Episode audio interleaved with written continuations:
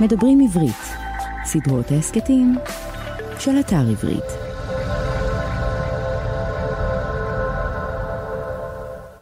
שלום לכולכם, שלום לכולכן.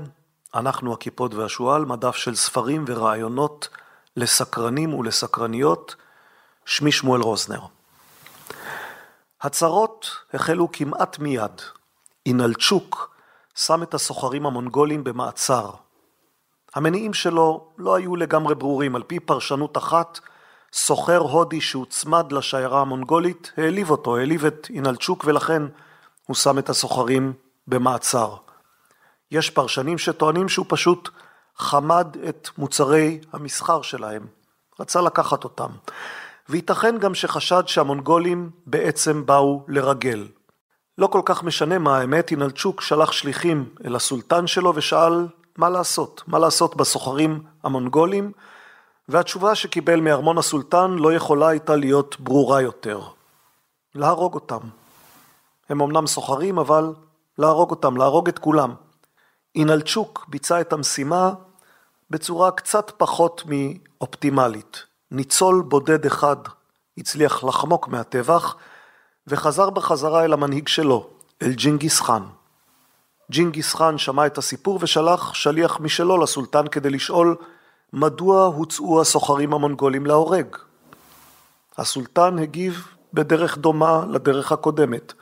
הסולטן מוחמד הוציא להורג גם את השליח. עכשיו לא נשאר עוד מקום לשליחים. הגמול המונגולי, כפי שמתאר זאת ניקולס מורטון בספרו The Mongol Storm, הסופה המונגולית, הגמול המונגולי היה מהיר ונחרץ. שלושה חודשים לאחר מכן הגיע צבא מונגולי עצום לעיר, כוחותיו של ג'ינגיס בזזו את העיר. הוא הוציא להורג את אינלצ'וק בצורה אכזרית במיוחד, שפך מתכת מותכת לפיו, לעיניו ולאוזניו. אחר כך המשיך לכבוש עיר אחר עיר אחר עיר, ובתוך כמה שנים הערבה האסייתית כולה קרסה לנוכח ההסתערות המונגולית הבלתי פוסקת. שוב שלום. אנחנו כאמור הקיפוד והשועל, וקצת התלבטנו על מה נדבר הפעם, משום שלפני חודשיים בערך כבר דיברנו על מלחמה, דיברנו על טוקיו, דיברנו על מוסר ועל הפצצות מן האוויר. לא הייתי בטוח שכדאי שנדבר שוב על נושא דומה או משיק, אבל שני עניינים הכריעו את הכף לטובת שיחה נוספת על מלחמה. העניין הראשון שהכריע הוא מה שקורה עכשיו בעולם, הסיפור בין הרוסים לבין האוקראינים, לבין אירופה לבין האמריקאים, העובדה שבאירופה משתוללת עכשיו מלחמה, נראתה כמו סיבה סבירה לדבר על מלחמה, אבל צריך להודות על האמת, יש עוד סיבה אחת, סיבה שמבחינתנו כאן במיזם הכיפות והשועל, גם היא סיבה חשובה, זה ספר חדש, ספר של פרופסור גדי היימן, ספר שנקרא פחד, חרטה ומשאלת לב, ועוסק בדיוק בשאלה הזאת, למה מנהיגים ואומות בוחרים לצאת למלחמה? מה גורם לדבר הזה? הספר של היימן מציג ניתוח מקורי, ניתוח מרתק, ברמה אחת, הוא מדבר על רגשות, על האופן שבו רגשות מניעים מנהיגים ועמים לצאת למלחמה. אפשר לדבר על הסיבות למלחמה בעוד רמות כמובן, אפשר לדבר על הנהגה ועל אופי ועל שנאה עתיקה, על אינטרסים, על חמדנות, על תרבות. זה נושא גדול מאוד, נושא שקשה לכסות אותו בשיחה קצרה או אפילו קצת יותר ארוכה אחת. לכן מה שנעשה כאן היום יהיה יותר כמה הרהורים על סיבות למלחמה וכמה דוגמאות לסיבות למלחמה. לא נכסה את הנושא כולו. אז תכף, ממש תכף נגיע לזה, אבל לפני כן כמה הערות על סדר היום, כמה הקדמות נחוצות. יש לנו עמוד פייסבוק, נשמח אם תבואו אליו ותעשו לו לייק ותעקבו אחריו. יש לנו אתר אינטרנט, נשמח אם תבקרו בו, האתר נקרא kipshu.com, k-i-p-s-h-u.com, קיפשו, כמו הכיפות והשועל. יש לנו חשבון בטוויטר, למי שנוהג לבלות גם ברשת החברתית הזאת. נשמח אם תעשו לנו לייק ותעשו לנו share ותעשו את כל הדברים האלה. נזכיר לכם שיש ספר קודם של הכיפות והשועל שנמצא בחנויות, כנופיית המפציצים של מלקולם גלדוול, ונחזור ונזכיר שהספר של גדי היימן, פחד, חרטה ומשאלת לב, עומד גם הוא להגיע לחנויות. נזכיר גם שיש לנו שותפות נהדרת עם חנות הספרים המקוונת עברית. אנחנו ממליצים על כל הפודקאסטים של עברית, נמליץ באותה הזדמנות כמובן גם על עצמנו, על הפודקאסט של הכיפות והשועל. לכיפות והשועל יש שני סוגים של משדרים מהסוג הזה. פעם בחודש אנחנו עושים שיחה בסולו, שבה רק אני מדבר, ופעם בחודש אנחנו עושים שיחה בשניים. כבר היו לנו שני אורחים, שניהם מרתקים, הראשונה הייתה עינת נתן, והשני היה משה בר סימנטוב. לשניהם אתם יכולים להאזין אם תבואו לאתר שלנו, כבר הזכרתי אותו, kipshu.com, kipshu.com, שם תוכלו למצוא פרטים על מיזם הכיפות והשועל, ופרטים על הספרים שאנחנו מוציאים, ואת הפודקאסטים שלנו, וקצת מאמרים שאנחנו כותבים על ספרים ועל תעשיית הספרים. יש שם לא מעט לקרוא ולשמוע, אז נשמח אם תבקרו. זהו, עד כאן, ועכשיו נשאל למה מנהיגים ואומות יוצאים למלחמה מיד לאחר האות.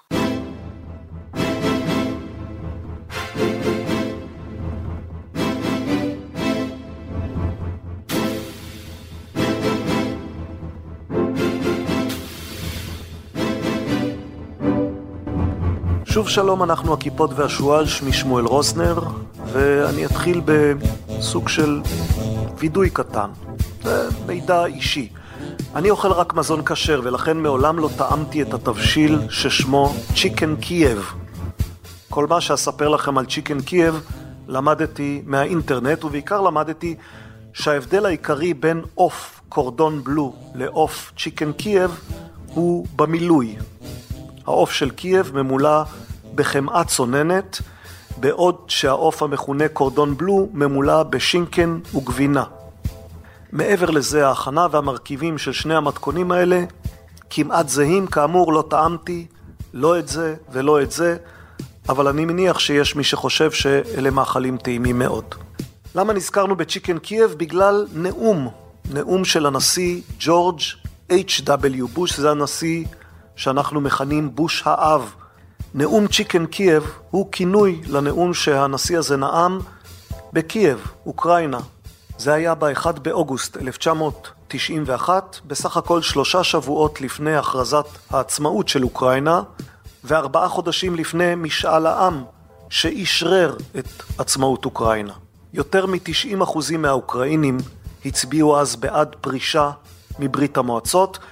הנאום של בוש, אגב, נכתב על ידי קונדוליסה רייס, שהייתה אז אחראית על ענייני ברית המועצות ומזרח אירופה, במועצה לביטחון לאומי, מאוחר יותר אצל בנו של הנשיא, בוש הבן, קונדוליסה רייס תהיה גם שרת החוץ. מה מיוחד בנאום הזה? הנה מה שכתב עליו ויליאם ספייר, שהיה בעל טור די נודע בניו יורק טיימס, הוא כבר הלך לעולמו, אבל בשנים שבהם כתב מאמרים בניו יורק טיימס, ספייר היה מישהו שכולם קוראים. אז הנה, כך הוא כתב: הטעות הבלתי נשכחת ביותר של הנשיא בוש במדיניות החוץ התרחשה בקייב ב-1991. אז עדיין תחת שלטון קומוניסטי. עם התפרקות ברית המועצות, נשיא ארצות הברית, עם ייעוץ גרוע של ברנד סקורקרופט, שהיה אובססיבי ליציבות, בוש קרא לאוקראינים הכמהים לעצמאות להיזהר מ, ציטוט, לאומיות אובדנית. נאומו, כך ממשיך ספייר, נאומו של בוש, שכעת הוא מתעקש שפירושו היה רק לא כל כך מהר, נתפס אז כעצה לאוקראינים להישאר נאמנים לאימפריה של מוסקבה. מה בוש אמר? הנה, שוב, שני משפטים מתוך הנאום. באוקראינה, ברוסיה, בארמניה ובבלטים, רוח החירות משגשגת, אלה דברי בוש. אבל החופש לא יכול לשרוד אם נניח לעריצות לפרוח, או נאפשר להגבלות קלות לכאורה להתרבות עד שהן יוצרות שלשלאות, עד שהן יוצרות כבלים. ובכל זאת, חופש אינו זהה לעצמאות. האמריקאים, כך הזהיר אז בוש, לא יתמכו באלו המבקשים להחליף עריצות רחוקה בעריצות מקומית. הם לא יסייעו למי שמקדם לאומנות אובדנית המבוססת על שנאה אתנית. בוש חשב עד ליום מותו שהנאום היה בסדר, וכך חשב גם מי שהיה היועץ שלו לביטחון לאומי, ברנד סקורקרופט. שבועיים בערך, או שלושה שבועות לאחר שבוש נשא את הנאום, ולאחר שנמתחה עליו ביקורת חריפה, סקורקרופט יצא להגן על בוש, והנה מה שאמר. הנאום בקייב הסתיים בעצה נכונה. דע מה אתה יכול להשיג. הרפובליקות אינן יכולות להשתחרר ממערכות יחסים ישנות וליהנות משגשוג מיידי, ואכן, הם שמרו במכוון על קשרי סחר קיימים באמצעות הסכמי סחר חדשים בין רפובליקה לרפובליקה. הנשיא, וחאנס קורקרופט מתכוון כמובן לנשיא בוש, בסך הכל, ושוב אני מצטט, עודד את הקהל שלו בקייב להקים זכויות קניין, מערכות משפט חסרות פניות, דיני חוזים, זכויות אזרח, חופש ביטוי, מטבעות תקינים.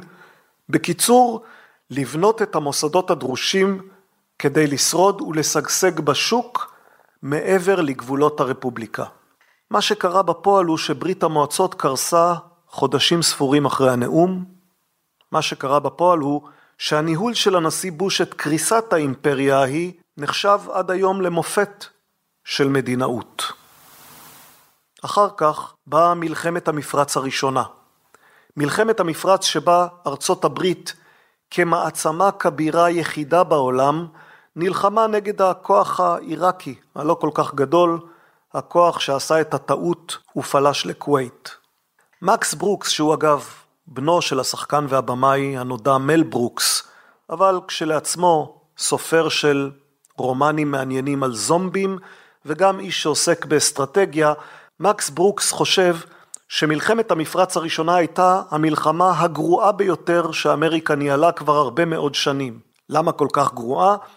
הנה מה שהוא אמר לדן קרלין בפודקאסט של קרלין, פודקאסט מאוד מוכר בארצות הברית שנקרא Hardcore History, אולי הפודקאסט הפופולרי ביותר על עניינים היסטוריים. ברוקס אמר לקרלין את הדבר הבא, ניסינו ללמד את העולם כמה אנחנו חזקים, ובמקום זאת לימדנו אותו לפתח שיטות מלחמה חדשות, אסימטריות. למה בכלל פרצה מלחמת המפרץ הראשונה? טוב, הנה אנחנו מגיעים לנושא שעליו נדבר היום. היו אינטרסים עיראקים, הייתה מגלומניה של סדאם חוסיין, היה חוסר הבנה של הזירה וחוסר הערכה נכונה של האויב. חוסיין חי באשליה שהאויב לא יגיע, כי כווית רחוקה, כי עיראק רחוקה, כי מה אכפת לאמריקאים? הנה, עיראק כבר מתחברת גם לאוקראינה של היום וגם למונגוליה שפתחנו בה. אלה מקרים של הערכת חסר, במקרה של היום הערכת חסר של כוונותיו של פוטין, במקרה של עיראק הערכת חסר של רצינותו של הנשיא בוש. המקרה של ג'ינגיס חאן, טוב, יכול להיות שהוא קצת יותר מסובך גם בגלל שהוא נושן מאוד ולא כל הפרטים עליו ידועים לנו, וגם בגלל שאולי מתאימה לו ההגדרה שבה משתמש גם גדי היימן, משאלת לב. אם כי זה סוג מאוד ספציפי של משאלת לב שיותר ממשאלה הוא אשליה, הערכת חסר של מי שעומד מולך. בכלל, חוסר יכולת להעריך נכונה את המצב, זו צרה קבועה של מנהיגים. בוש של 1991 לא היה נושא את הנאום, נאום Chicken Kiev, אם היה מבין שהאוקראינים עומדים לצאת לעצמאות. הסולטן לא היה הורג את שליחיו של ג'ינגיס, לו היה מעריך נכונה את כוחו של יריבו. הנה, אנחנו חוזרים למונגולים, עכשיו משהו מתוך ספר שנקרא Powers and Thrones, מתוך ספר של דן ג'ונס, זה ספר שעוסק באלף השנים של ימי הביניים, יש בו גם פרק אחד על המונגולים, המונגולים פרחו ושגשגו גם הם בימי הביניים, כך שבאופן טבעי הוא צריך לעסוק גם בהם. אז הנה, דן ג'ונס זה שוב יותר פרפרזה מאשר תרגום של מה שג'ונס כתב באנגלית. מאז עלייתו של ג'ינגיס בתחילת המאה ה-12 עד 1259, כאשר מדינת העל שכבש חולקה רשמית לארבעה רבעים ענקיים, המונגולים שלטו באימפריה הקרקעית הרציפה הגדולה ביותר בעולם. ולמרות שתקופת הבכורה העולמית שלהם נמשכה רק בערך 150 שנה, ההישגים שלהם באותה תקופה ברי השוואה לאלו של הישגי המקדונים או הפרסים או הרומאים הקדומים. השיטות שלהם היו אכזריות יותר מאלה של כל אימפריה עולמית אחרת לפני העידן המודרני. המונגולים לא היססו להרוס ערים שלמות, למחוק אוכלוסיות שלמות, להרוס אזורים עצומים ולהשאיר מטרופולינים שהיו פעם תוססים, עזובים ושוממים. למה המונגולים החלו במלחמות? זה כבר לא דן ג'ון, זו שאלה שאני שואל וגם הוא מנסה לענות עליה. אולי, כמו שקרה עם אינלצ'וק, הם פשוט נעלבו בגלל היחס של כמה שכנים שלא ראו בהם גורמים בעלי משקל שראויים להתחשבות. ג'ק ווטפורד בספרו ג'ינגיס חאן כותב שלג'ינגיס לא היו שאיפות גלובליות. הוא נלחם, וזה כבר ציטוט מתוך הספר שלו שכן יצא בעברית, הוא כותב שג'ינגיס חאן נלחם מלחמה אחת בכל פעם. לכל אחת מהן הייתה כמובן סיבה, ואיכשהו הסיבות לעיתים קרובות נראות די דומות. מה שקרה עם אינלצ'וק, מה שסיפרנו עליו קודם, ממערב לאימפריה המונגולית, קרה מוקדם יותר גם עם הסינים ממזרח. גם הסינים כנראה העליבו את ג'ינגיס. הנה, מתוך הספר של ווטפורד, כשהוא מתאר את האירוע, רק אזכיר לכם שאנחנו מקליטים באולפן הביתי, ולכן יכול להיות שתשמעו אותי מדפדף בדפים, או שתשמעו את הכלבה מסתובבת, או שתשמעו שיפוצים מהבית השכן. אנחנו מתנצלים כמובן על כל הרעשים האלה, ומקווים שהם לא יותר מדי. אז הנה, מתוך ג'ינגיס חאן של ג'ק ווטפורד, תרגמה מאנגלית ברוריה בן ברוך, יצא בהוצאת דביר. בשנת 1210 היא שנת הסוס, השנה ה-48 לחייו של ג'ינגיס חאן, והשנה הרביעית לקיום האומה המונגולית החדשה, הגיעה משלחת אל מחנה המונגולים. המשלחת בישרה על עלייתו של חאן זהב חדש לכס הג'ורצנים, ותבעה מג'ינגיס חאן ומהמונגולים להיות וסלים שלו.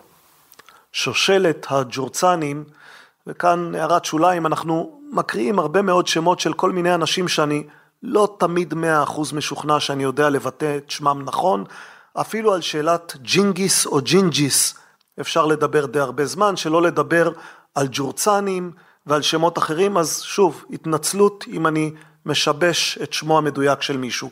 הנה, אנחנו ממשיכים להקריא.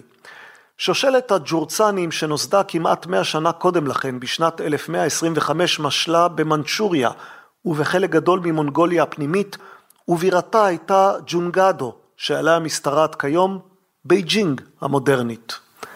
בני הג'ורצנים החלו את דרכם כעם שבטי ביערות מנצ'וריה, ומשם יצאו והשליטו את ריבונותם על כל שבטי הערבה. אונג חאן הציע להם ברית נאמנות בעבר, ועתה, עם עלות החאן החדש לשלטון, דומה היה שהם מבקשים להפגין מחדש את עליונותם על נוודי הערבה ועל מחליפו של אונג חאן, ג'ינגיס חאן. אנחנו מדלגים קצת כדי להגיע לפגישה עצמה, לפגישה בין השליחים של השלטון החדש לבין ג'ינגיס שמתבקש לכרוע ברך, להפוך לבסל של השליט החדש. הנה אני שוב מקריא. ההתרפסות והכניעה לא היו זרות לג'ינגיס חאן, אך עתה, בהיותו בן חמישים כמעט, לא עלה בדעתו להתרפס בפני בשר ודם. הוא לא היה עבד מונגולי של איש. כששמע מפי השליח את הדרישה להפגין את כניעותו, פנה דרומה וירק על האדמה. ואז שחרר מפיו שורה של עלבונות נקמניים כלפי חאן הזהב, עלה על סוסו ורכב צפונה, כשהוא מותיר את השליח ההמום אפוף באבק שהקימו הפרסות. התרסתו של ג'ינג'יס חאן כלפי שליחיו של חאן הזהב הייתה שוות ערך להכרזת מלחמה. דרישתו של חנה זהב להיכנע בפניו סיפקה לו את העילה להתקפה. אז הנה שמענו על עלבון אחד ששלח את המונגולים מזרחה, שמענו מוקדם יותר על עלבון אחר ששלח את המונגולים מערבה. האם עלבונות הם הסבר ממצה למתקפות של המונגולים?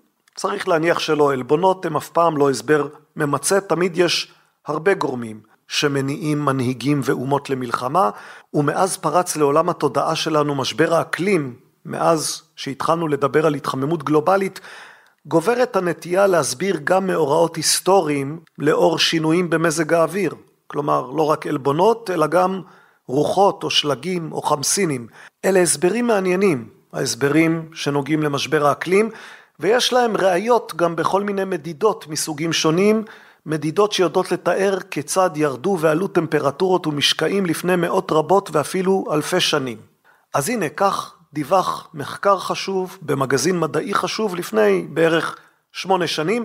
זה מחקר שנעשה על ידי מדענים ניל פדרסון ואימי הסל, שבדקו עצים במונגוליה, בטיול, טיול מחקר למונגוליה בשנת 2010.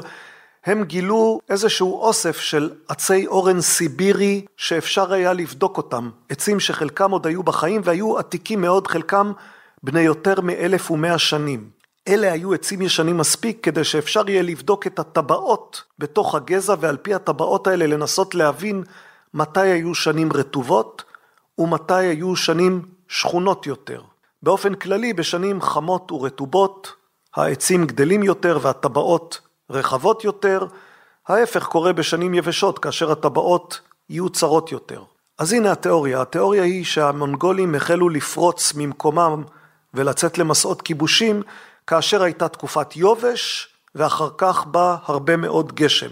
נספור לאחור לסוף המאה ה-11, רגע לפני עלייתו של ג'ינגיס חאן לשלטון, נתוני הטבעות של העצים מצביעים על כך שהערבות המונגוליות היו בבצורת עזה. זו בצורת שאולי היה בה כדי להניע יריבות ומלחמות בין שבטים שמתחרים על מעט מאוד משאבים. אבל אחר כך, בין 1211 ל-1225, זה פרק הזמן שבו ג'ינגיס חאן עלה את עלייתו המטאורית לשלטון. בפרק הזמן הזה היו גשמים כבדים וטמפרטורות מתונות בערבה המונגולית. זה כמובן לא הפך את הערבות האלה שבאופן כללי יש בהן אקלים קשה מאוד למקום נוח במיוחד לגור בו, אבל האקלים החם אפשר צמיחה של יותר עשב, מה שאפשר גידול של יותר סוסים, יותר עדרי סוסים, אלה בעלי החיים החיוניים שאפשרו למונגולים לצאת למסעות שלהם, לצאת לכיבושים שלהם. בהתחשב בכך שלכל לוחם מונגולי היו חמישה סוסים או יותר, האנרגיה שמיוצגת על ידי הדשא הנוסף שצמח בשנים החמות, האנרגיה הזאת תדלקה את קצב ההתפשטות המדהים של המונגולים.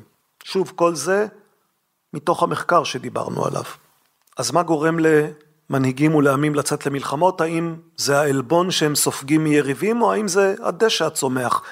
אלה שתי סיבות מאוד שונות, ושתיהן נכונות, שתיהן כנראה משתלבות. לפני שנעזוב את המונגולים, בואו נגיד עליהם עוד דבר קצר, גם אותו לקחתי מהפרק אצל דן ג'ונס, שווה פשוט להזכיר אותו. הוא מדבר על השפעת המלחמה והשפעת המונגולים על האזור כולו, על האזור האסייתי וקצת אירופי שהמונגולים הגיעו אליו. מול מורשתם המזעזעת של טבח, בזבוז ורצח עם, עומדת העובדה שהמונגולים התחלו מחדש את כל שיטות הסחר והתקשורת ברחבי אסיה והמזרח התיכון. המשטר החמור שהם הטילו על כל האזור הזה, על כל השטחים שכבשו, יצר תקופה של שלום יחסי שמוכר על ידי היסטוריונים בשם פקס מונגוליקה. זה אפשר מסעות אפיים של חקר יבשתי, זה אפשר העברה קלה יותר של סחורות, של טכנולוגיות, של ידע ושל אנשים. זה עשוי גם להסביר את העברתה הקצת מאוחרת יותר של המגפה הקשה ביותר בתולדות העולם. אולי בגלל זה רציתי להזכיר את הקטע הזה, בגלל המגפה של אז והמגפה של ימינו, שכמובן אין ביניהן שום דמיון ממשי, וגם כדי להזכיר שכיבושי המונגולים, כמו הרבה כיבושים בהרבה תקופות ובהרבה מקומות, הם כיבושים שלפעמים מניעים תהליכים שהם לא רק שליליים, אלא גם תהליכים חיוביים שמקדמים את האנושות עוד צעד או שניים קדימה. אבל עכשיו נחזור נחזור לנושא המקורי שלנו, למה פורצות מלחמות, דיברנו על הערכת חסר, דיברנו על עלבונות, דיברנו על אי הבנה או על חוסר בתקשורת, דיברנו על אופטימיות היתר של סדאם חוסיין ושל אויביו המוקדמים של ג'ינגיס חאן. אופטימיות יתר יכולה לנבוע באמת מכל מיני דברים, לפעמים גם מהיעדר תקשורת. כל צד מניח שהצד השני יגיב באופן מסוים, בלי להקשיב או בלי לשמוע היטב מה הצד השני בעצם אומר. החודשים של טרום מלחמת העולם הראשונה הם מקרה מובהק של קצרים מהסוג הזה בתקשורת. העולם מתגלגל למלחמה שכאשר תסתיים כמה שנים לאחר מכן יהיה קושי גדול להסביר למה בכלל פרצה. גם לתלמידי תיכון ישראלים בימינו קשה לפעמים להבין את הסיבות והנסיבות שהביאו למלחמת העולם הראשונה. ההיסטוריונית ברברה טוכמן, שמוכרת לקוראים בעיקר בזכות הספר מצעד האיוולת שהפך גם לסוג של מטבע לשון, טוכמן כתבה לא מעט ספרים וביניהם גם את המגדל הגאה, זה ספר שמספר על העולם האירופי טרום מלחמת העולם הראשונה.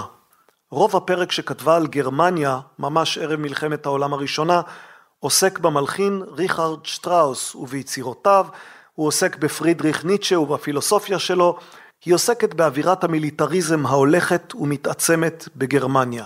הפרק מתקרב לסיום בחגיגות המאה בגרמניה לניצחון על נפוליאון, הניצחון על נפוליאון הצרפתי. הנה כך טוחמן מתארת את האירוע הזה. שטראוס, שהיה כבר עסוק בהלחנת כמה יצירות חדשות, לא ירד מעמודי החדשות. כאשר סיים בחודש יולי את יצירתו למקהלה ולתזמורת, נחשב הדבר לאירוע שראוי לדווח עליו בכתבה טלגרפית לניו יורק טיימס. לרגל חנוכת אולם קונצרטים חדש בווינה בחודש נובמבר, הוא הלחין את פרלוד הפסטיבל, לתזמורת הגדולה ביותר שלמענה כתב מעולם. 150 נגנים, כולל שמונה קרנות, שמונה תופים, שש חצוצרות נוספות ואורגן. זו הייתה יצירה יאה לשנה של טפיחה לאומית על החזה בחגיגות יובל המאה לתבוסתו של נפוליאון בלייפציג ויובל ה-25 לשלטונו של הקייזר.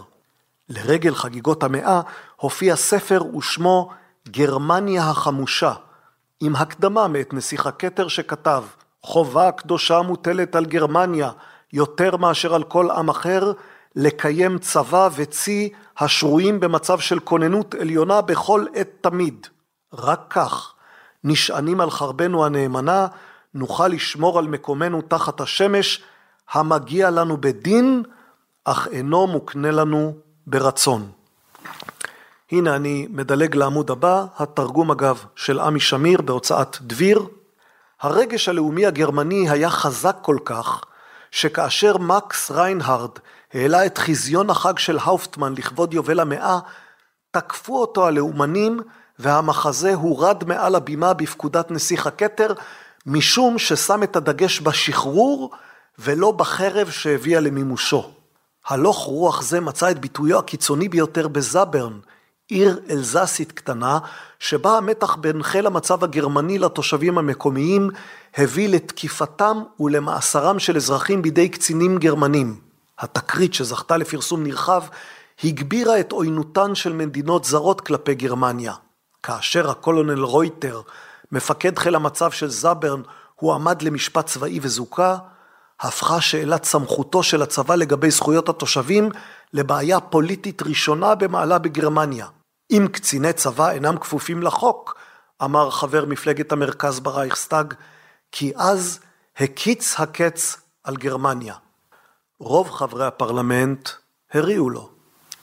אולם הקולונל רויטר הוכתר בעיטור הנשר האדום דרגה ג' ונסיך הכתר שלח לו מברק ברכה בנוסח המשך בפועלך. אז מה? האם המלחמה הזאת, האם מלחמת העולם הראשונה הייתה פשוט איוולת? כך רבים נוטים לחשוב בגלל הכותרת מצעד האיוולת מספרה של טוחמן, אבל גם איוולת היא הסבר קצת פשוט, אולי קצת פשטני מדי. נקרא קטע מתוך המלחמה ששמה קץ לשלום. זה ספר אחר על מלחמת העולם הראשונה, ספר של מרגרט מקמילן בהוצאת עם עובד ובתרגומה של כרמית גיא. מקמילן מתארת את ההשפעה של אירועי עבר, של טראומות עבר, על מעשים בהווה.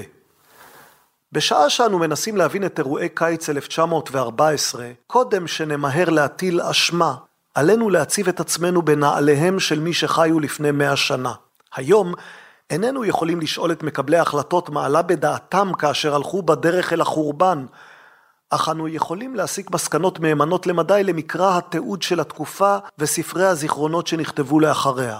דבר אחד מתברר, מי שעשו את הבחירות זכרו היטב משברים קודמים ורגעים קודמים שהתקבלו בהם החלטות או שנמנעו מלקבל בהם החלטות. והנה מקמילן ממשיכה כדי להסביר איך החלטות קודמות של מדינות מובילות להחלטות חדשות ולפעמים הפוכות, אלה שמובילות אותן למלחמה. הנה, שוב מתוך הספר. כך למשל, לא שכחו ולא סלחו מנהיגי רוסיה מעולם על סיפוח בוסניה והרצגובינה לאוסטריה-הונגריה ב-1908. יתרה מכך, רוסיה לא תמכה בבת חסותה סרביה בימים שניצבה מול אוסטריה-הונגריה, או לאחר מכן במלחמת הבלקן. עתה, איימה אוסטריה-הונגריה להחריב את סרביה. מה פירוש הדבר לרוסיה וליוקרתה אם שוב תשב בחיבוק ידיים? הנה זאת הדוגמה הרוסית של מקמילן ויש גם דוגמה גרמנית כי במלחמת העולם הראשונה כפי שכולכם וכולכן ודאי יודעים ויודעות השתתפו הרבה מאוד מדינות ולכל אחת הייתה סיבה משלה מדוע היא מוכרחה להצטרף למלחמה המיותרת הזאת. אז הנה גרמניה.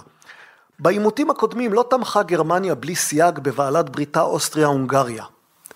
אם לא תנקוף אצבע אתה, האם תאבד את בעלת בריתה הבטוחה והיחידה? ומקמילן ממשיכה בהסבר שבעצם מספר לנו למה לפעמים השלום הוא שמוביל למלחמה. הנה כך, העובדה שיושבו משברים קודמים, חמורים למדי בין המעצמות, על גורלן של מושבות או על גורל הבלקן בדרכי שלום, הוסיפה ממד לשיקולים של 1914. בפעמים הקודמות, מסבירה מקמילן, איום המלחמה הועלה, אך בסופו של דבר הלחצים פעלו, נעשו ויתורים, כונסו ועידות, ההליכה על הסף השתלמה. גם הפעם, כך הניחו כל המדינות, גם הפעם ב-1914 בוודאי ייכנסו לפעולה תהליכים דומים. אלא שהפעם ההליכה על הסף לא צלחה. הפעם אוסטריה-הונגריה הכריזה מלחמה על סרביה בתמיכת גרמניה. רוסיה החליטה לתמוך בסרביה ויצאה למלחמה באוסטריה-הונגריה ובגרמניה.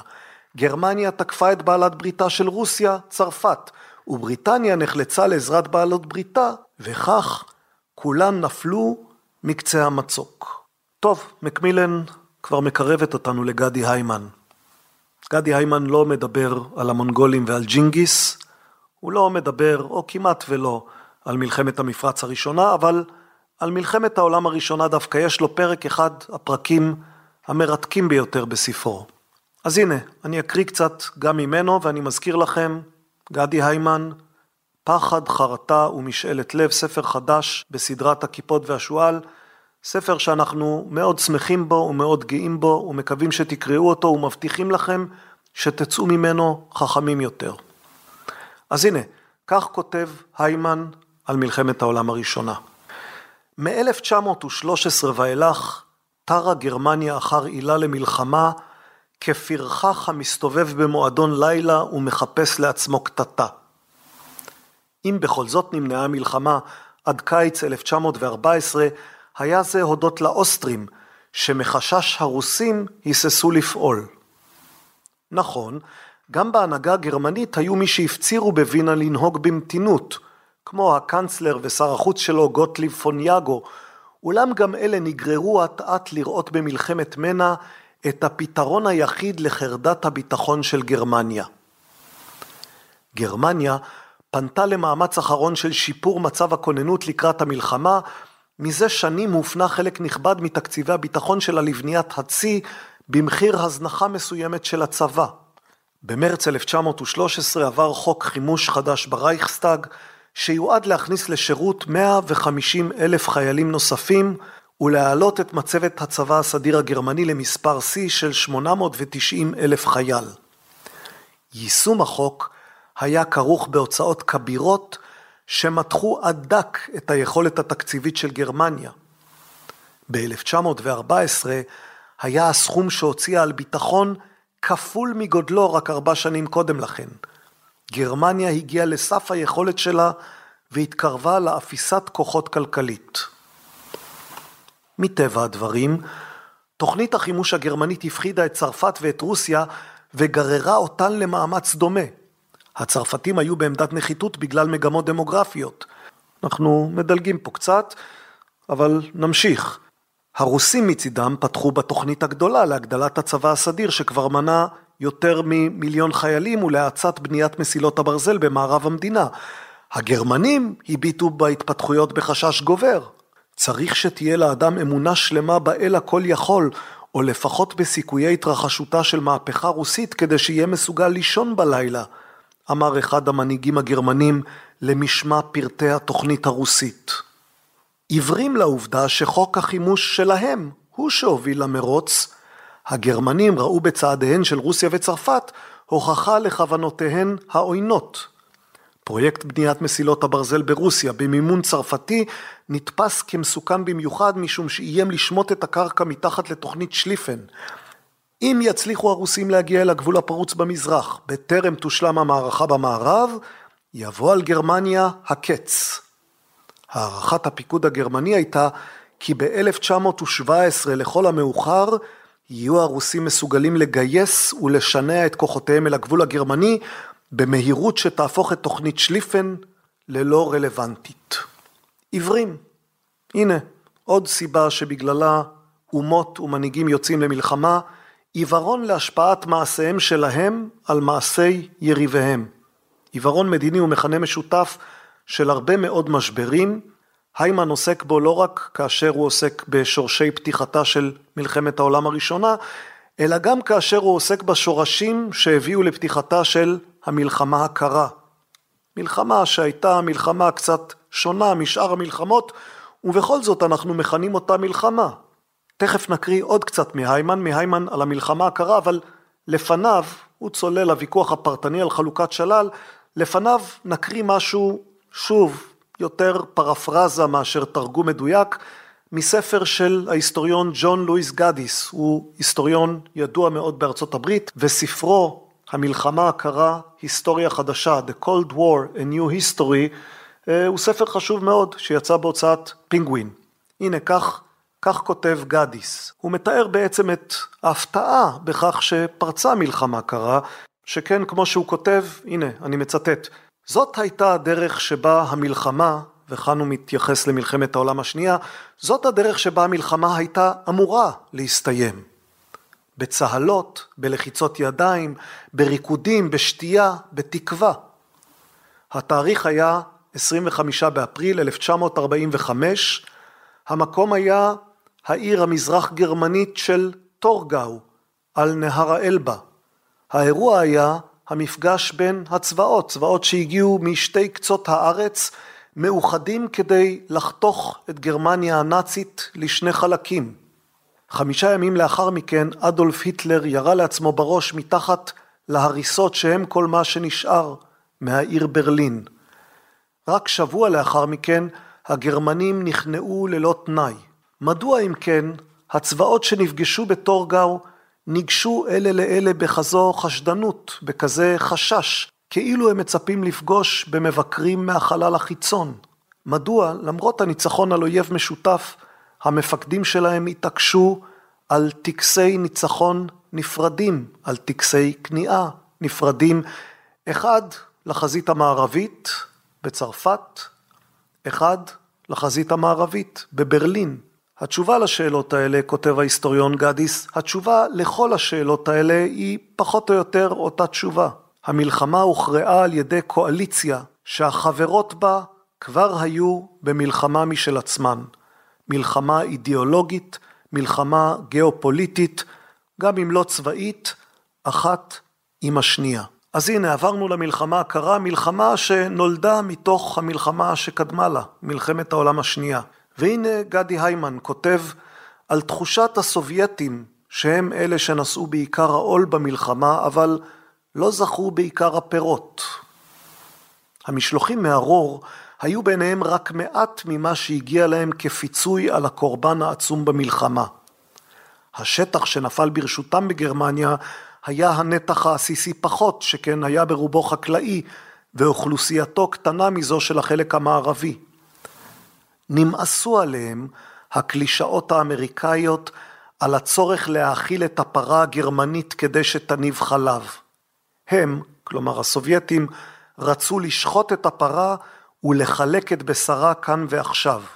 הסירוב של המערב להכיר בממשלות החדשות במזרח אירופה היה מעבר לבינתם. סטלין חשב שכל אחד מהצדדים רשאי לעשות כרצונו בשטח ההשפעה שלו, תפיסה שהשתקפה בדבריו לאורח בקרמלין. מי שישלוט בשטח, יאכוף עליו גם את השיטה החברתית שלו. זה לא ייתכן אחרת. האם הוא עצמו לא נמנע מלהגיש סיוע למחתרת הקומוניסטית ביוון מכיוון שהסכים שמדינה זו נמצאת בתחום ההשפעה הבריטי? האם ניסה להתערב בסידורי הבחירות באיטליה? עיניו של סטלין, אני מצטט כאן מגדי היימן, ותראו כמה יפה הוא כותב, עיניו של סטלין לא הבחינו באמת פשוטה. סלע המחלוקת היה על השאלה מה כולל בדיוק תחום השפעה. ארצות הברית ובריטניה היו נכונות להכיר בזכות של ברית המועצות להשפיע על מדיניות החוץ של המדינות בסמוך לגבולותיה. התערבות גסה במשטרים הפנימיים של המדינות הללו ודיכוי הזכויות הפוליטיות של אזרחיהן הם שסתרו את הסדר הבינלאומי שביקשו לכונן. הם הסכימו לתחומי השפעה, לא לאזורי שליטה. גרוע מכך, התנהגותה של ברית המועצות נראתה כמו מסע להנחלת אידיאולוגיה. ואם כך הדבר, מדוע שמוסקבה תסתפק בשטח שהוקצה לה? מי ערב שבעתיד לא תנסה להעתיק את המבנה הפוליטי שלה למדינות נוספות כחלק מהמחויבות למהפכה עולמית? מעניין לשים לב איך כל דבר מחזיר אותנו אל הרוסים. במלחמת העולם הראשונה, ואז במלחמת העולם השנייה, ואז במלחמה הקרה. חשבתי לספר כאן סיפור קטן על פגישה בין המנהיג הצ'כי דובצ'ק לבין המנהיג הסובייטי ליאוניד ברז'נייב, פגישה בתקופת מה שכונה האביב של פראג ב-1968, שבה ברז'נייב מסביר לדובצ'ק את עובדות החיים, הוא מסביר לו שברית המועצות לא יכולה לאפשר לצ'כיה להיות מדינה חופשית כמו שהיא רוצה להיות, משום שזה יסכן את הביטחון הסובייטי. במקרה של הפגישה ההיא לא דובר על קומוניזם, דובר על ביטחון. גם עכשיו, כאשר פוטין פולש לאוקראינה, הוא מדבר לא על קומוניזם, כבר אין קומוניזם, גם עכשיו הוא מדבר על ביטחון. הסובייטים של 1968 יכלו לפלוש לפראג משום שהבינו שהאמריקאים לא באמת יגיבו. הרוסים של 2022 יכולים לפלוש לאוקראינה משום שגם הם מבינים שהאמריקאים לא יגיבו, בוודאי לא בכוח, הם יגיבו בסנקציות, אבל עם סנקציות הרוסים יודעים להסתדר קצת יותר טוב. אבל מה על המלחמה הקרה? אנחנו הרי בענייני המלחמה הקרה. למה פרצה המלחמה הקרה? נתנו כבר כמה הסברים. מי שעושה בהם סדר הוא פרופסור אברהם בן צבי, אבי בן צבי, אה, בספר של האוניברסיטה הפתוחה, ספר על ארצות הברית בזירה הבינלאומית מאז 1945, זה ספר אולי קצת פחות ססגוני לקריאה, אבל הוא מסביר בצורה מסודרת מהן התיאוריות האפשריות ביחס לתחילת המלחמה הקרה, נותן סקירה מהירה של אפשרויות ושל סיעות. אפשרות אחת אה, היא האפשרות לדבר על גורמים פוליטיים, על הנשיא הארי טרומן ועל מה שהציבור האמריקאי ציפה ממנו. טרומן היה סגן נשיא שנכנס לנעליו הגדולות מאוד של קודמו בתפקיד, וטרומן צריך היה להתחשב בדעת הקהל כאשר נקלע לתוך הסיטואציה של מאבק מול הסובייטים. ישנו גם הסבר שנוגע לגורמים המקצועיים, הגורמים שעוסקים בדיפלומטיה ומדיניות, גורמים שמתקשרים למה שנודע כמברק הארוך של הדיפלומט ג'ורג' קינן ממוסקבה, הגורמים המקצועיים שהקיפו את טרומן ואמרו לו תשמע אתה לא יכול בעצם לשתף פעולה עם הסובייטים, אתה לא יכול לקיים איתם יחסים של הרמוניה כפי שאולי רצית לעשות, משום שכוונתם חורגת הרבה מעבר למה שארצות הברית תוכל להסכים לו, אז אלה הגורמים המקצועיים. ישנה גם גישה אורתודוקסית שעוסקת באידיאליזם האמריקאי ומולה יש גישה רוויזיוניסטית שאומרת שהכל הוא צביעות ואינטרסים. הנה אני אקרא לכם קטע אחד מתוך אבי בן צבי, הספר של האוניברסיטה הפתוחה. הגישה האורתודוקסית רואה את ארצות הברית כמי שמתגוננת מפני תוקפנותה של ברית המועצות, בעיקר במזרח אירופה, ומגיבה עליה במאמץ נואש לשמור על הערכים ועל העקרונות הדמוקרטיים. גם ברית המועצות הצהירה במהלך המלחמה על דבקותה בהם. לאור העקרונות האלה יצאו גם ארצות הברית וגם ברית המועצות למלחמה נגד האיום הטוטליטרי של הנאציזם ושל הפשיזם. אבל, כותב בן צבי, בניגוד קוטבי לגישה זו, התפתחה במיוחד מאז שנות ה-60 של המאה ה-20 ועל רקע ההסתבכות האמריקנית במלחמת וייטנאם, כלומר מדובר כאן בפרשנות מאוחרת של אנשים שגישתם הייתה גישה שמתאימה יותר לפרשנות המאוחרת, התפתחה גישה רוויזיוניסטית להסבר המלחמה הקרה. גם היא, כמו הגישה האורתודוקסית, נגזרת מניתוח ברמת המדינה, אך בהיפוך צורה ומשמעות. גישה רוויזיוניסטית זו, שזכתה לפרשנויות שונות ומגוונות, אידיאולוגיות, אסטרטגיות וכלכליות, גורסת כי הפן האידיאליסטי לכאורה במדיניות האמריקנית לא היה אלא אצטלה צדקנית שנועדה להסוות מדיניות כוחנית ומניפולטיבית שביקשה לשלול מברית המועצות את פירות הניצחון במלחמה ולכונן עולם חד-קוטבי בהנהגתה הבלעדית, כלומר בהנהגתה הבלעדית של ארצות הברית. חלק מן הניתוחים הרוויזיוניסטיים אף מעגן את שורשי המדיניות התוקפנית והמתחסדת הזאת של ארצות הברית במהפכה הבולשביקית של 1917 שעוררה בארצות הברית עוד בשנות ה-20 חששות עמוקים מפני התפשטות השיטה הקומוניסטית והאתאיסטית והאידיאולוגיה שלה לחלקים נרחבים של המערכת הבינלאומית המפותחים והמתפתחים כאחד. עד כאן בן צבי, מעניינת במיוחד כמובן היא הגישה הרוויזיוניסטית זו, גישה שמטילה ספק בכוונות הטובות של מדינות כלשהן, כולל מדינות שמעלות על נס אידיאלים נעלים. זו כאמור גישה שנעשתה רווחת יותר מאז שנות ה-60. מעניין להחיל את הגישה הזאת גם על רוסיה, על ארצות הברית ועל הקרב באוקראינה של היום. אפשר לדבר על הצרכים הפוליטיים של ג'ו ביידן, נשיא ארצות הברית, כדי לשמור על מעמדו אחרי נסיגה לא מוצלחת מאפגניסטן. אפשר לדבר על הנימוקים המקצועיים של ביידן, על הרצון שלו לשמור על אירופה מפני התפשטות רוסית ולשמור על כוח ההרתעה האמריקאי בעולם שבו ההגמוניה האמריקאית מתרופפת.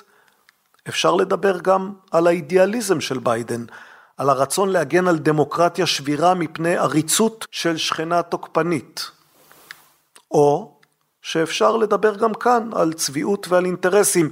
זה בעצם מה שאומר ולדימיר פוטין. האמריקאים לא אוהבים את הכוח הכלכלי והמדיני שהוא צובר בזכות צינור הגז לאירופה, הם לא אוהבים לראות אותו מממש את צורכי הביטחון של רוסיה ובכך מחליש את השליטה האמריקאית בעולם, הם לא אוהבים את העובדה שמובטחות הבטחות ואז צריך לעמוד בהן, האמריקאים הרי הבטיחו לרוסים מעין הבטחה שברית נאט"ו לא תתפשט מזרחה, אבל בסופו של דבר לא עמדו בהבטחה הזאת, כך שפוטין בוודאי מפרש את המדיניות האמריקאית כמדיניות של צביעות ואינטרסים, האם אתם נוטים לגישה שלו או לגישה שאומרת יש צביעות, יש אינטרסים, אבל יש גם אידיאלים, את זה נשאיר לכל מאזין ומאזינה להחליט בעצמם. זהו, נתקרב לסיום, צריך לחתור לסיום, נגענו רק בכמה קצוות, ננסה לסגור אותן באמירה גדולה יותר. חיפשתי איזה דבר שמתאים לסיים איתו דיון שנוגע בקושי בכמה נקודות בכל מה שקשור למנהיגים ולאומות ולהחלטות שלהן לצאת למלחמה. זה נושא, אמרנו את זה כבר בתחילה ואולי גם חזרנו על זה פעמיים, זה נושא רחב מכדי להקיף אותו בשעה או שעה ורבע של שיחה, ונושא שכדאי לסיים אותו באמירה גדולה יותר, אז בחרתי באמירה קלאסית. שיחק לי מזלי ולא מזמן יצא בהוצאת מגנס ספר של ההיסטוריון אילי זמורה שנקרא עולמו של מקיאוולי. זה ספר שאני ממליץ עליו אה, בחום רב, הוא מתאים לכל מי שעוד לא קרא את מקיאוולי ובכל זאת רוצה להכיר קצת את חשיבתו, מתאים גם למי שכן קרא את מקיאוולי ורוצה להכיר את הנסיבות שבהן הוא כתב, את הנסיבות האישיות שהובילו אותו למסקנות שאליהן הוא הגיע. נקריא ממנו קטע קצר, כאמור, הילי זמורה, עולמו של מקיאוולי. הקטע שנקריא שעוסק בשאלה למה מלחמות נמשכות ויימשכו, כולל אמירות שאולי לא ינעמו לאוזניים של מאזינים מודרניים, אבל העובדה שהם לא ינעמו לאוזניים שלנו, לא בהכרח אומרת שאלה אמירות לא נכונות. אז הנה, כך כותב הילי זמורה על מקיאוולי ואחר כך מצטט מתוך מקיאוולי. מקיאוולי נוגע במה שמכונה דילמת הביטחון, העוצמה הנדרשת כדי לקיים הרתעה ולחזק את הביטחון של מדינה אחת, יכולה להתפרש כאיום על ידי מדינה אחרת, שאינה יכולה להיות בטוחה שהעוצמה הזאת לא תשמש נגדה בעתיד.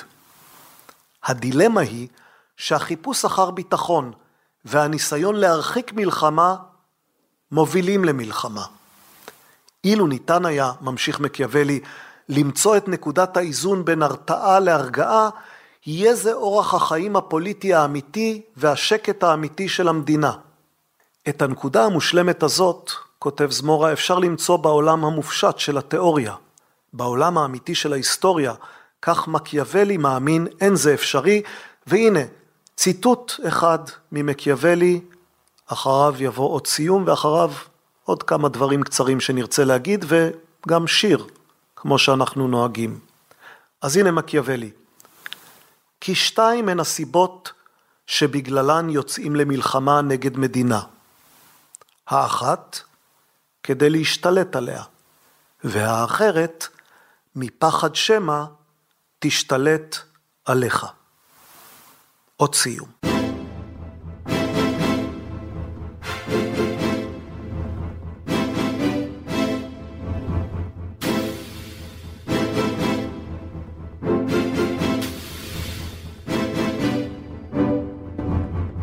הכיפות והשועל, אנחנו ממש לקראת סיום, דיברנו על השאלה מדוע עמים ומנהיגים בוחרים במלחמה. זו כאמור הכותרת, כותרת המשנה של ספרו של פרופסור גדי היימן, פחד, חרטה ומשאלת לב, שתוכלו למצוא בחנויות הספרים, ואנחנו ממליצים עליו בחום, גם משום שהוא ספר בסדרת הכיפות והשועל, וגם, ואולי בעיקר משום שהוא ספר נהדר. יש גם ספר קודם, כנופיית המפציצים של מלקולם גלדוול, שגם הוא עדיין בחנויות הספרים. נזכיר לכם שיש לנו אתר אינטרנט, kipshu.com, ואנחנו מזמינים אתכם ואתכן לבקר בו, להמליץ עליו, לקרוא בו, לשמוע בו את הפודקאסט הזה ופודקאסטים קודמים, להסתכל קצת על הספרים שאנחנו מוציאים ועל הרעיונות שאנחנו מנסים להתסיס. הכיפות והשועל הוא מיזם של ספרים ורעיונות לסקרנים ולסקרניות, ואנחנו בטוחים שכולכם וכולכן כאלה. אנחנו שותפים במיזם הפודקאסטים של חנות הספרים המקוונת עברית, מודים להם על האירוח, גאים להשתייך על מערכת הפודקאסטים שלהם וממליצים על כל הפודקאסטים שהם מעלים לרשת. ועכשיו אנחנו מגיעים ממש לסיום, רק נקריא עוד שיר קצר. זה מנהגנו כאשר אנחנו מקליטים פודקאסט סולו, פעם בחודש. המפגש הבא שלנו יהיה בעוד כשבועיים, ואז יהיה לנו אורח, או שתהיה אורחת. לא נגלה לכם מראש במי מדובר. השיר שנקריא לכם הוא שיר של מיכאיל לרמונטוב, הרוסי. תרגם אותו לעברית ישראל חצקביץ'. חצקביץ', שכונה גם יוד אדם, היה משורר, היה מתרגם, היה סופר, איש קיבוץ גבעת השלושה, הוא הלך לעולמו ב-1939. לרמונטוב היה סופר ומשורר רוסי מהתקופה הרומנטית, ורבים סבורים שהוא היה המשורר הרוסי החשוב ביותר בתקופה שאחרי פושקין. אלכסנדר פושקין, גם הוא היה משורר רוסי. לרמונטוב נולד, אם אני זוכר נכון, ב-1814. הוא מת בגיל די צעיר, מוות שאנחנו לא מאחלים לאף אחד, הוא מת בדו-קרב, בחודש יולי 1841. את השיר ואת התרגום מצאנו בפרויקט בן יהודה. אם אתם לא מכירים את פרויקט בן יהודה, כדאי לכם להכיר, חפשו אותו ברשת. זה פרויקט שיש בו הרבה מאוד יצירה עברית, ומתוכו נקריא את משאת נפש, שיר של לרמונטוב בתרגומו מרוסית לעברית של חצקביץ', משאת נפש, ומיד אחריו עוד סיום. שנה תבוא, לרוסיה שנת שואה בה יכרע. אהבת האספסוף אליו תיתם, ולחם חוק המוות והדם. ביום ההוא, בהתמוטט שתות, מרמס יהיו עוללים, נשים תמות.